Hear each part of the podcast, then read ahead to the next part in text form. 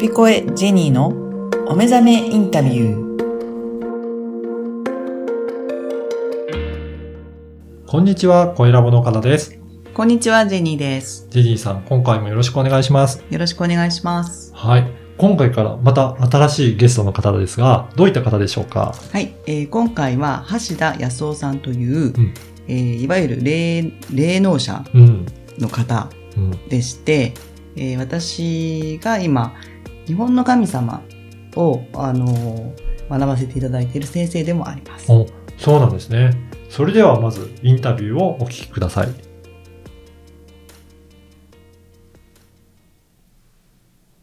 本日のゲストは、えー橋田康夫さんです。康夫さんよろしくお願いします。よろしくお願いします。安尾さんは私の、えー今、えー日本の神様を勉強する先生をしていただいているんですけれども、まあ、あの、どうやって出会ったかはおいおいですけれどもね、こおいおい。こも、うんおいおい。おいおい。ここもあの、私のポッドキャストが始まった時の、えー一人目のゲストの谷川良子さんの、えー流れで安尾さんに出会ったんですよね。うん、そうですね。はい吉祥寺のエスカリエ聖で。はい。はい。な、で、おお会いしてまして、一年ぐらい前ですかね。一年以上じゃないですか一年ちょっとか。うん。でも去年、去年ね。去年ですか？そうね。じゃあ、ということは私、去年ってすごかったんだな。うん。去年の出会い。そうねう。んうんううんん。なので、あの、ずーっとこう、お話、まあ飲みながら話したりとかすることがすごい楽しいなと思ってた時に。今も飲んでるんじゃないですか？そう今ちょっと飲んでるんですけど、あの、なんかこういう、普通の話みたいなのを、うん。こうね、だらだら話してるけど面白いから、うん。シェアしたら面白いなと思って、思ったきっかけは、安尾さんなんですよ。うん。うん。な、何のきっかけですか？後聞いてます？なんか今喉に、喉 にお酒が絡まってしまって。あ、こういう話ポッドキャストをやろうっていうあ、そうそうそう。う。で、ポッドキャストっていうこともまだなかったんですけど、あの、自分の中では。でももともとほら、こういうなんかこう、ラジオじゃないけど、そういうものをやりたいっていうのはほら言ってたじゃん。言ってた。けど、それも、山口に、うん。あの、ちょこちょこ遊びに行ってた時に、あの、りょうこさんが、まあ、と車でね、うんちょ。こちょこ遊びに行ってた時の、その山口のか、まあ、カーステレオから流れてくるラジオ。を聞いてて、すっごい、あの、ローカルだったわけ。うんうん。今日の公演の状況さ、これなんか、こんな、なんかこういいな、やっぱりラジオってって思った時に、うん。そうだ、私ラジオのさ、パーソナリティもやりたかったなって言ったら、うんりょうこさんもやればいいじゃんって言ったんですよ。うんうんうん。確かに、なんか今この時代だから、そういう手立てはあるかもなって。昔は、私が就職するときは、もうラジオ局に入んないとできないじゃないですか、うんうんそういうのって。配信とかも。でも今だからできることあるかもって思って、調べたら、ポッドキャストっていうのがあったんですよ。で、それはもう、じゃあゆくゆくって思いながら、こう、月一ね、安尾さんのとこに通って、うん。まあ勉強の後に飲むじゃんうんうん。で、その話がすごい面白くて、うんこれはみんなが知ったらいいなと思ったのを、どうやって配信しちょしていこうかなと思ったら、あ、そうだ、ポッドキャストあるじゃんと思って。っていうのが、えっ、と、去年、去年末かな、うん年末ぐらいに思ったんですよ。だからその、えポッドキャストっていうのは初めてほら聞く言葉だけど、うん。まあラジオみたいなもんで、うんそのラジオのパーソナリティみたいな、そうインターネットラジオのことをポッドキャストっていう。うん。そだからその、まあそういうパーソナリティ、パーソナリテう。ィパーソナリティっていうか、番組思ってます。番組も、うんやっぱそういうのを昔からやりたいっていうのは、やっぱなんか人、人に興味があるってことかしら。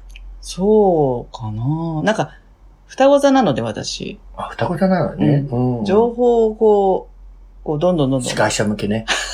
司会者じゃないんですけど。でも太鼓の時の司会やってた司会やってましたね。ね。双子座ってなんかほら、口が上手だからね、司会者と、下げ地タイプとかでうんうん、言うかもしれそうですね。ちょっと調子がいいんですけど。ね。ね、でも司会者向いてるとかっていうもんね、そういうね。人の話を聞き出すのがうまいんじゃない？うーん。まあ、好きだよね、やっぱ。うんその人の。でも好きじゃないとさ、そういうのやってみたいと思わないよね。思わないね。人に興味がないと。うんうん。で、ね。こう、なんかさ、なん、なんじゃない、うん。安尾さんの、あの、口癖、なんじゃないね。うんあのなんじゃないとかよく言うよ、なんじゃないわよ。うん言うけど、その内容がう、んなんじゃなくなくて、うん。なんか面白いなっていううん。ことなんですようん。だからまあ、飲みながらっていうのでも全然いいので、今日の飲みで漫画やってますけども。で、安尾さんのこう、なんていうのかな、魅力っていうのが、あの、あるわけよ。だからその魅力をちょっと、ほうん。あの、解放していきたい。いや、あの、こう話してて誰か、皆さんがね、あの、あ、面白そうだなって、う。うん。会ってみたいなって、思うかもしれない。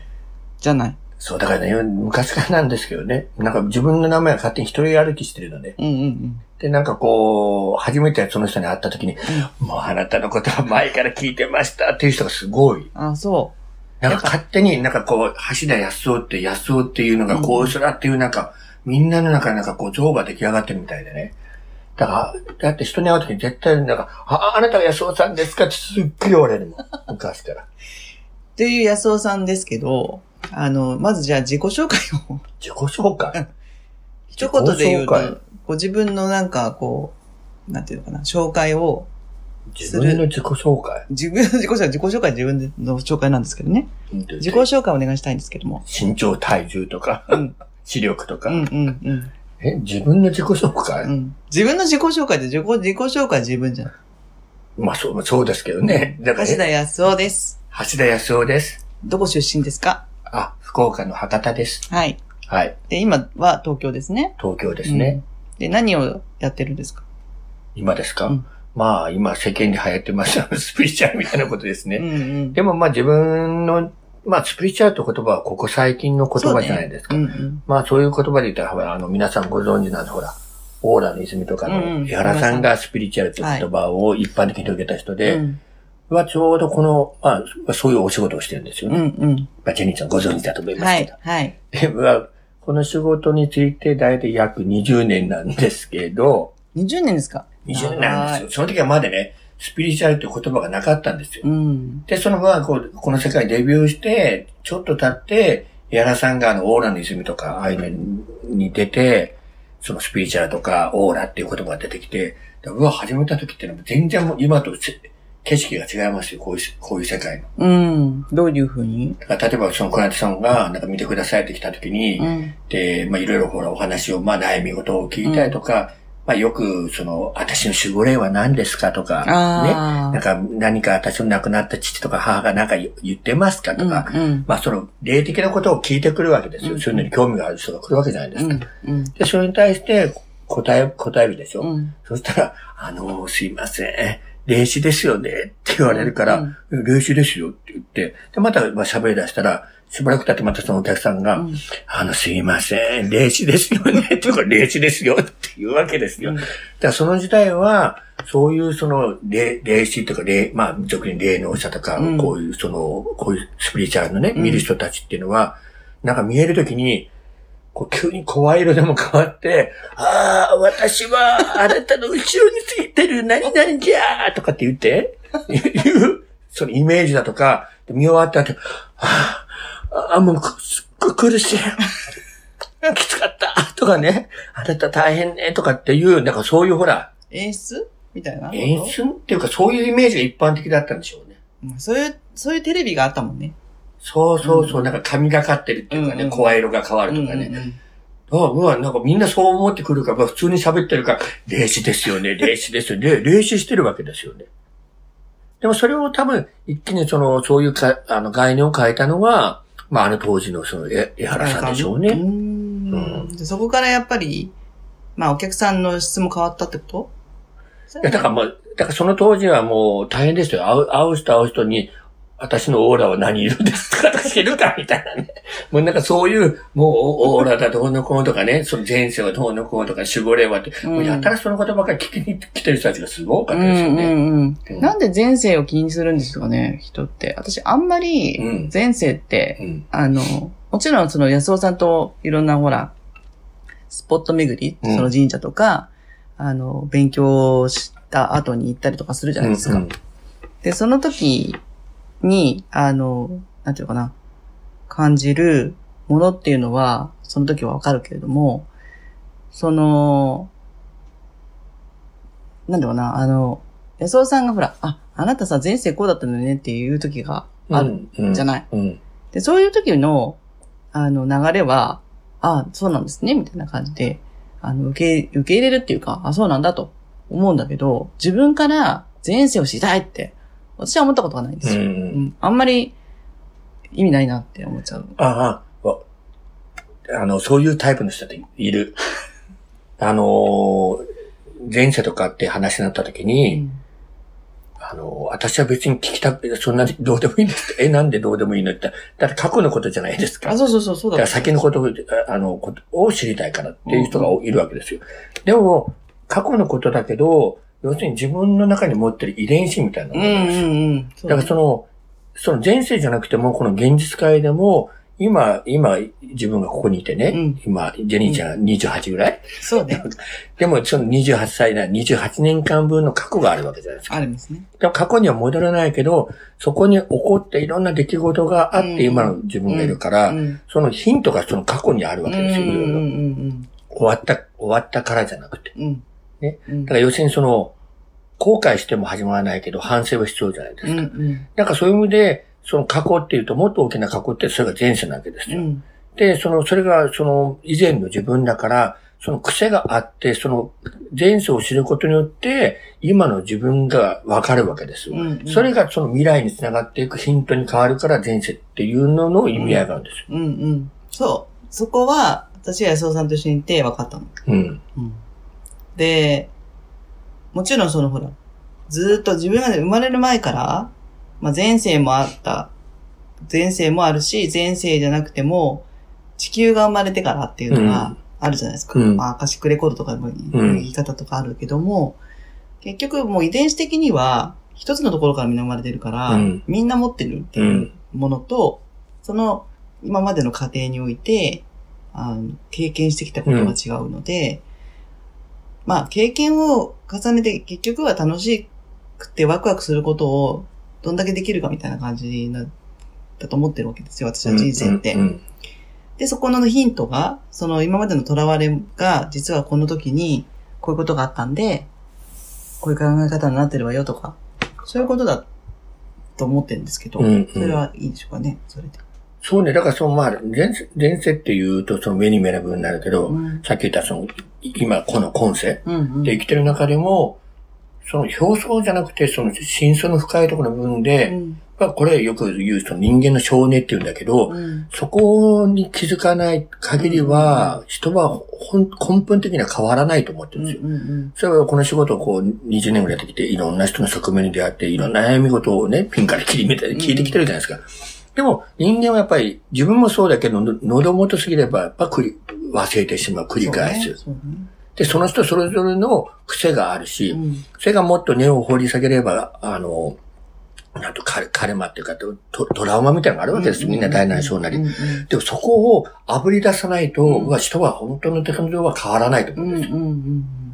そうだったね。そうですよね。そう。だからそれを一時期その、セッションでよくやってる時期があって、逆戻りとかって言って、うんその人がなんでそういう風になったのっていうとこを、いつからっていうのをずーっと過去に戻っていくってことをやってたんですよ。そうすると本当に人間に辛かったこととか嫌なことって、記憶から人間で消そうとするんですよ。そうね。うん。本当に辛いこと見。たい、見たくないしね。そう。で、忘れたふりをしてるんうんですよ。うんうんうん。でもこう、なんでそう、今のあなたはそういう風になっちゃった、そうなんだろうかなって。いつからそうなったのって。でも、生まれた時から子供の時からそうじゃないよねって。そうじゃないですって。じゃあいつからそういう風な変な悪い方な考え方とかそういう思考になってるのって。そこにいつも苦しんでるじゃないって。じゃあいつからって。じゃあ生まれた時、あの、幼少期なのって幼稚園の時、小学校、中学校、高校、大学、社会人になってとか、いろんな背景をこう見ていくわけですよ。うんだた過去に辿っていくうちに、ある時になった時に、ああってもうなんかもう、急になんかもう目が、顔が青ざめるっていうか、うんもう震え出すっていうか、もう、ああ、もうそれはいいです、それはいいですっていうふうになる、なるなる人が結構いるんですよ。もう触れられたくない。うんうん。でもその時に、今までそういうセッションで何何人もやったんだけど、もうその時にはもう本人は触れたくないから、もういいですってなるわけですよ。もう今日はこれでいいと。うん僕はその時に逃さない。うんうんうんうん。出てきたからね。そう。いいやって、もうここであなたが泣こうが叫ぼうが暴れようがいいから、うわ、絶対あなたを受け止めるから、ここはあなた全部吐き出しなさいという。ところがどんどんそこにさらにうん。突っ込んでいくの。これが例えば心療内科でだったら絶対してはいけないことよね。うん。あ、そうなんですか。心療内科だったらどうしてそんなところいろいろこう、本人が言う言うのはいいけど、こっちからこう聞くのは良くないいね。けないの？絶対ダメ。私そこ勉強したことないからわかんないんですけど。うん。でもやっぱりその人のチブに触れるっていうことは、触れられたくないじゃない。うん。傷をえぐるようなもんじゃない。うんで、えぐっといて責任も取れなかったら、本人それを思い出してぶり返したのためにもっとひどくなるかもしれないじゃん。うん。ねまあありますね。でも、うわ、そこを、あえてそこを、辛いかもしれないけど、ん向き、向き合って、その時の自分を思い出すと向き合って、そこで解決しない限りは、うわ変わらないと思う。そうですね。でもその作業はね、ほんと大変でね、もう、そこまで行ったらそこに向き合わせて、そこからその作業に入っていくのがすっごく時間かかるわけですよ。うん。バトルよ。うんだからもう一人に対して、下手するともう4、5時間とかってザラだったのね。いやその場でやんないと、また戻るもんね。あ、もう今日はいいです。今度でいいですと言って、うんもう今度はないもん。ないもんね。うんないうん私の目覚めセッションっていうののな、な、中に、まあ、コースの中にそういう、それ、そんなにね、あの、あの、なんていうかな、今、今のお話の、まあ、うーん、イントロダクションみたいな感じで、自分の過去に手紙を書いてくださいっていううん、うん。こところがあるわけ。そうすると、過去っていつの過去ですかって聞かれるんだけど、いや、あなたの過去だったらいつでもいいですよって言って、うん。人によってはまあ、幼少、幼少期だし、結構、あの、大人になってからの人もいるし、で、その時はね、その過去に対して、大体まあ、ちょっとこういう風にしたらいいよとかね、いうことを今、今だったら言えるみたいなうん。内容になるわけですよ。まあ、あとは、まあ、今、そこ、その、今その時代って大変だけど、大丈夫だよって書い書いたり、あの時大変だったねっていう同同調したりとか。その時に私が言った、あの、これ書いてきてねって言った時の状況で、一番癒したい過去に行くんですよ。うん。うん。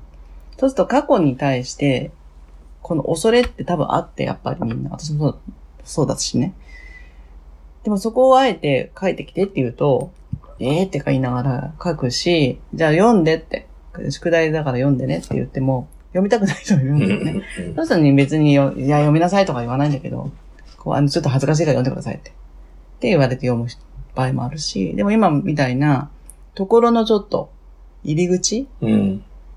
なんですよね。うんで、今、あのー安尾さんのお話聞いてると分かったんだけど、結局、嫌だとか言いながら、知りたい、知りたいという、その潜在意識的なところうん。と、あの、私はよくガイドさんって言うんですけど、後ろの人が、もうそろそろ知ってもうん。いい時期だからって言ってうん連れてこられるっていううん。理解でいるので、うん。ギャーって言いながら、よろしくお願いしますみたいな感じうん。で、安尾さんだからじゃあお願いしますとか。この人は絶対嫌だとかって。まあそれはあると思うんですよ。う。うんん。同じことやってもらうにも。うん。だって実はまあ最終的には一人の作業だしさ。でも一緒にいてくれる人が安尾さんだから、もう腹をくくりましょうっていう感じはあるのかなと思うんですけど。うん。うん。安尾さん自身はそういうことを自分でうん。やったことあるんですか？どういうこと？その過去、前世っていうところに、その、立ち戻って、あ、自分自身が。そうそう。人に、人っていうかそのお客さんにはそういうのが見えるし、わ僕はなんかその、前世っていうことを言えば、自分がいくつか自分の前前世が分かってることがあって、うんうんまあそれとは別にその、この今世の中での自分のほら、さっきお話した、こう、どうしてこうなんだろうっていう,、うんうんうんいうところの、どこからこれが来たんだろう。うんうんこういう癖とか、うん自分の嫌な部分。うんで、それは自分の中で言えば、眠れないっていうことだったのね。うーんなんか、不眠症ってこと？不眠症。うんだから、まあ睡眠してないってわけじゃない。なかなかももう、寝つけない。まず寝つけない。寝つけないし、寝てもすぐ目が覚めるとかね。うんまあ一睡もしてないわけじゃないんだけど、もうなんかこれもう物心ついた時から寝るってことに意味があんまりわかんわかんなかった。ああ寝てもないわけじゃないですよ。うんだからなんか、じゃあな、なんか悩み事があるのって言われて、だから眠れないって普通思うでしょ。うん。でもそんなことないの。うん。もう布団に入ったらそんなこと考えてないの。うん。でもなんか頭の中がなんか忙しくて眠れないっていうか、なんか眠れない。でもなんで眠れないんだろうってずっと思ってて、で、それで、こう、か自分の中で過去戻りをしてみたわけ。うんうん。でその時に、あ、やっぱり幼少期にその原因があったのうね。自分の、その、自分はもう子供の頃に、子供って俺夜泣きをするでしょ。うんで、寝たら朝まで起きないの子供だった。うんうんで、まあ両親はほら、こう、まだ若かったから、僕は赤ちゃんだからね。まあ夜泣きしないから、まあ寝た、寝寝たのを見計らって、親がこう出かけてたんじゃない？ああ、遊びに。そういうふうなことは、お話ありましたよね。したことあるよね。して目が覚めていないから、うんやっぱ子供にとって夜に、夜だし、ね親がいないと怖いから、うわーって、まあノイルスみたいになって障子を破って、で、な泣いて叫んで、で、近所のおばさんのとこに行って、うわーって自分の枕持って、で、おばちゃんおばちゃんって言って開けてもらって寝かせてもらったって記憶がある。うん安心できなかったんだ。そう、だから、憶が。大人になってそれを母親にね、もう、あの、言った時に、そんなことは一回ぐらいしかなかったって言うけど、は多分、2、3回は間違いなかったとうんうん。思ったのかもしれない。でも、1回かもしれない、もしかして。うんちっちゃい時に記憶だから自。分のね、記憶大きくなっちゃうもんね。でも子供の頃のそういう印象ってのはものすごい大きくとうんうん思うんですよ。親からすれば、なんちゃらにってたったそれぐらいのことじゃないと思うけど、でも子供の、子供って純粋だから、みんな。だからその時に受けたことってすごく後々。性格とかいろんな形成していくの大きく、うん引くでしょ？うん。だから、あ、なんで熟睡できないのかなとか、まあ、寝てる時に人に声かけないとすぐ答える。うーん。いいんだけどねだから多分、無意識にその子供の時から、そういう経験をしたがために、寝たらいなくなる、親がいなくなると思ってるんだろうね。うん。それがずっと。だから安心感がどっかにないっていうか。うん。だから、ああ、寝れないんだな、とかっていうのは、だからまあその話じゃないけど、うん自分の過去も、過去っていうかそういうので分かったこと。分かった分かった。それ、それが分かったら、寝れるようになった？うんでも、いやー、な、寝れるように、そうね、以前に比べて寝れるようにはなったけど、うん。でも未だにやっぱり寝寝るのは難しいかもしれなあ、い。そ前ほどじゃないけど。う。ん。うん。頭が忙しい。ああ。まあ、それはまた違う、なんか、お仕事柄のなことかもね。だからなんか、特にこの仕事をしてした日は、なかなか眠れないかうん、もしれない。うん。だからそれは多分、え頭を使わない脳の分使ってるかうら、ん、うん。うそうそうアクティブになったまま脳が熱いままだから脳,、脳を冷やさないと。クールダウンしなきゃいけない。そう、だからアイスのつけて寝てるけどね。それ今のだけ、今の時期だけでしょ。そうそう。いや、でも一年中つけてるとか、あの、いいらしいですよ。あ、でもあた、頭冷やすって言ってますもんね。図鑑即熱。わかりました。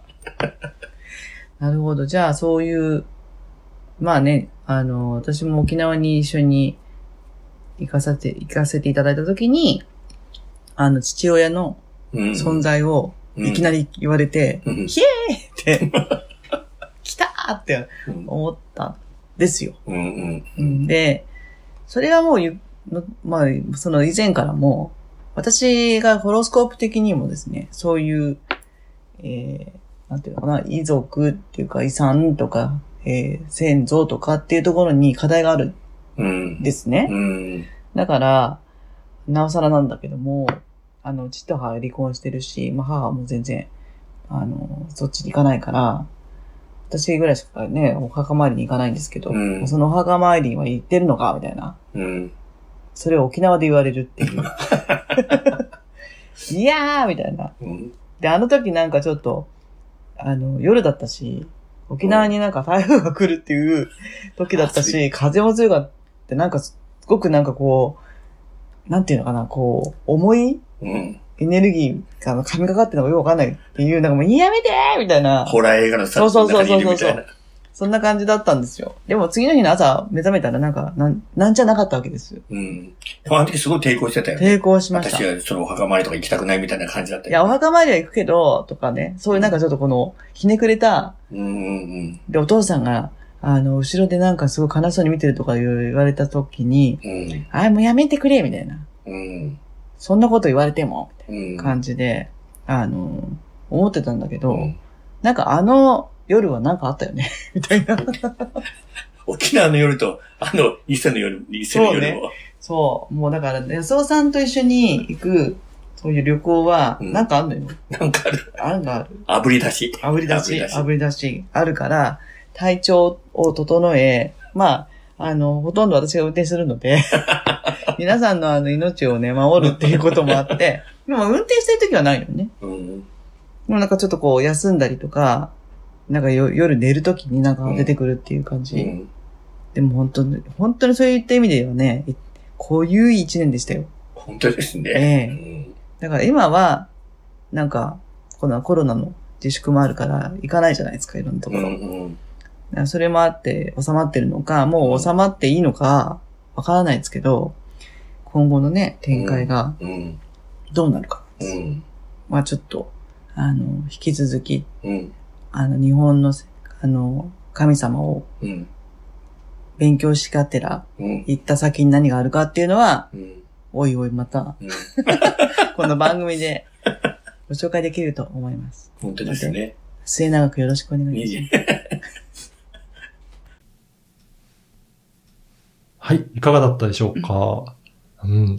橋田さん、ね、あのーいろいろスピリチュアルなこともお話しいただいたんですが、ジェニーさんはインタビューしてどういうふうにご感想いただいてでしょうかね？はい。えっ、と、今回はちょっとお、お酒の力もありまして、いろんな話に花が咲いた感じですけども、あの、私自身がですね、あまりこう、えー前世っていうことにはい。意味があるかどうかって考えたときに、魅力を感じてなかった部分がありまして、ただ自分の人生、今の人生の過去っていうのは、えーその実感がありますので、はい。ああいうことがちっちゃい時にあったので、今こういう感覚になってるな、みたいな、うんそういうのはわかるんですね。ただその、その、今の人生の前の人生、さらに前の人生みたいな、えー前世に関して、なんでこんなにたくさんの人がそこに関心を寄せるかっていうことに関しては、よくわからなかった部分が、はい。あの、結局は過去ということが今を自分、今の自分を作っているっていうことで、あ、知ると救われる部分がたくさんあるんだなとうん。いうことに、えーやっと気づいた内容になりました。うん。やっぱりそうですよね。人によってはそのあたりをなんか把握できると、あ、うんこういったことなんだって納得感も得られたりとかすると、やっぱり今後にやっぱり影響も大きく違うっていうことですかね。そうですね。なんかい、あの、楽になるんじゃないかなと思います。そこに何、なんでこんなにこだわりがあるかとか、うん。あの、好き嫌いがあるかっていうことに苦しめられているんであれば、うん。そこの、えーポイントを知るっていうことでも、えー過去に遡ると、うん。あ、原因はここにあったっていうことが分かるうんように、分かってほしいっていうような流れが来てるっていうことうん。じゃないかなと。だからそれは、まあ今とは全然違うよううなん世界だったとしても、はい。どういったところにこだわりがあってとか、そういったところが明らかになる。まあ、あ、だから今こんな状態なんだとかっていうのが、まあ納得するといいかなっていうことですかなんね。か時代を変えた、変わっても結局人間ってそんなに変わってないなと。うん。人間自身は変わらないっていうことですね、きっとね。なので、あの、私もじゃあ、じ、なんか、こう、きっかけがあれば、はい。ちょっとこう、過去戻りをしてみてうん。もいいかなと思ってます。はい。はい今回は、えー橋田さんの1回目のインタビューでした。また引き続き、えーインタビューを、えーお聞きいただければと思います。今回どうもありがとうございましたあ。りがとうございました。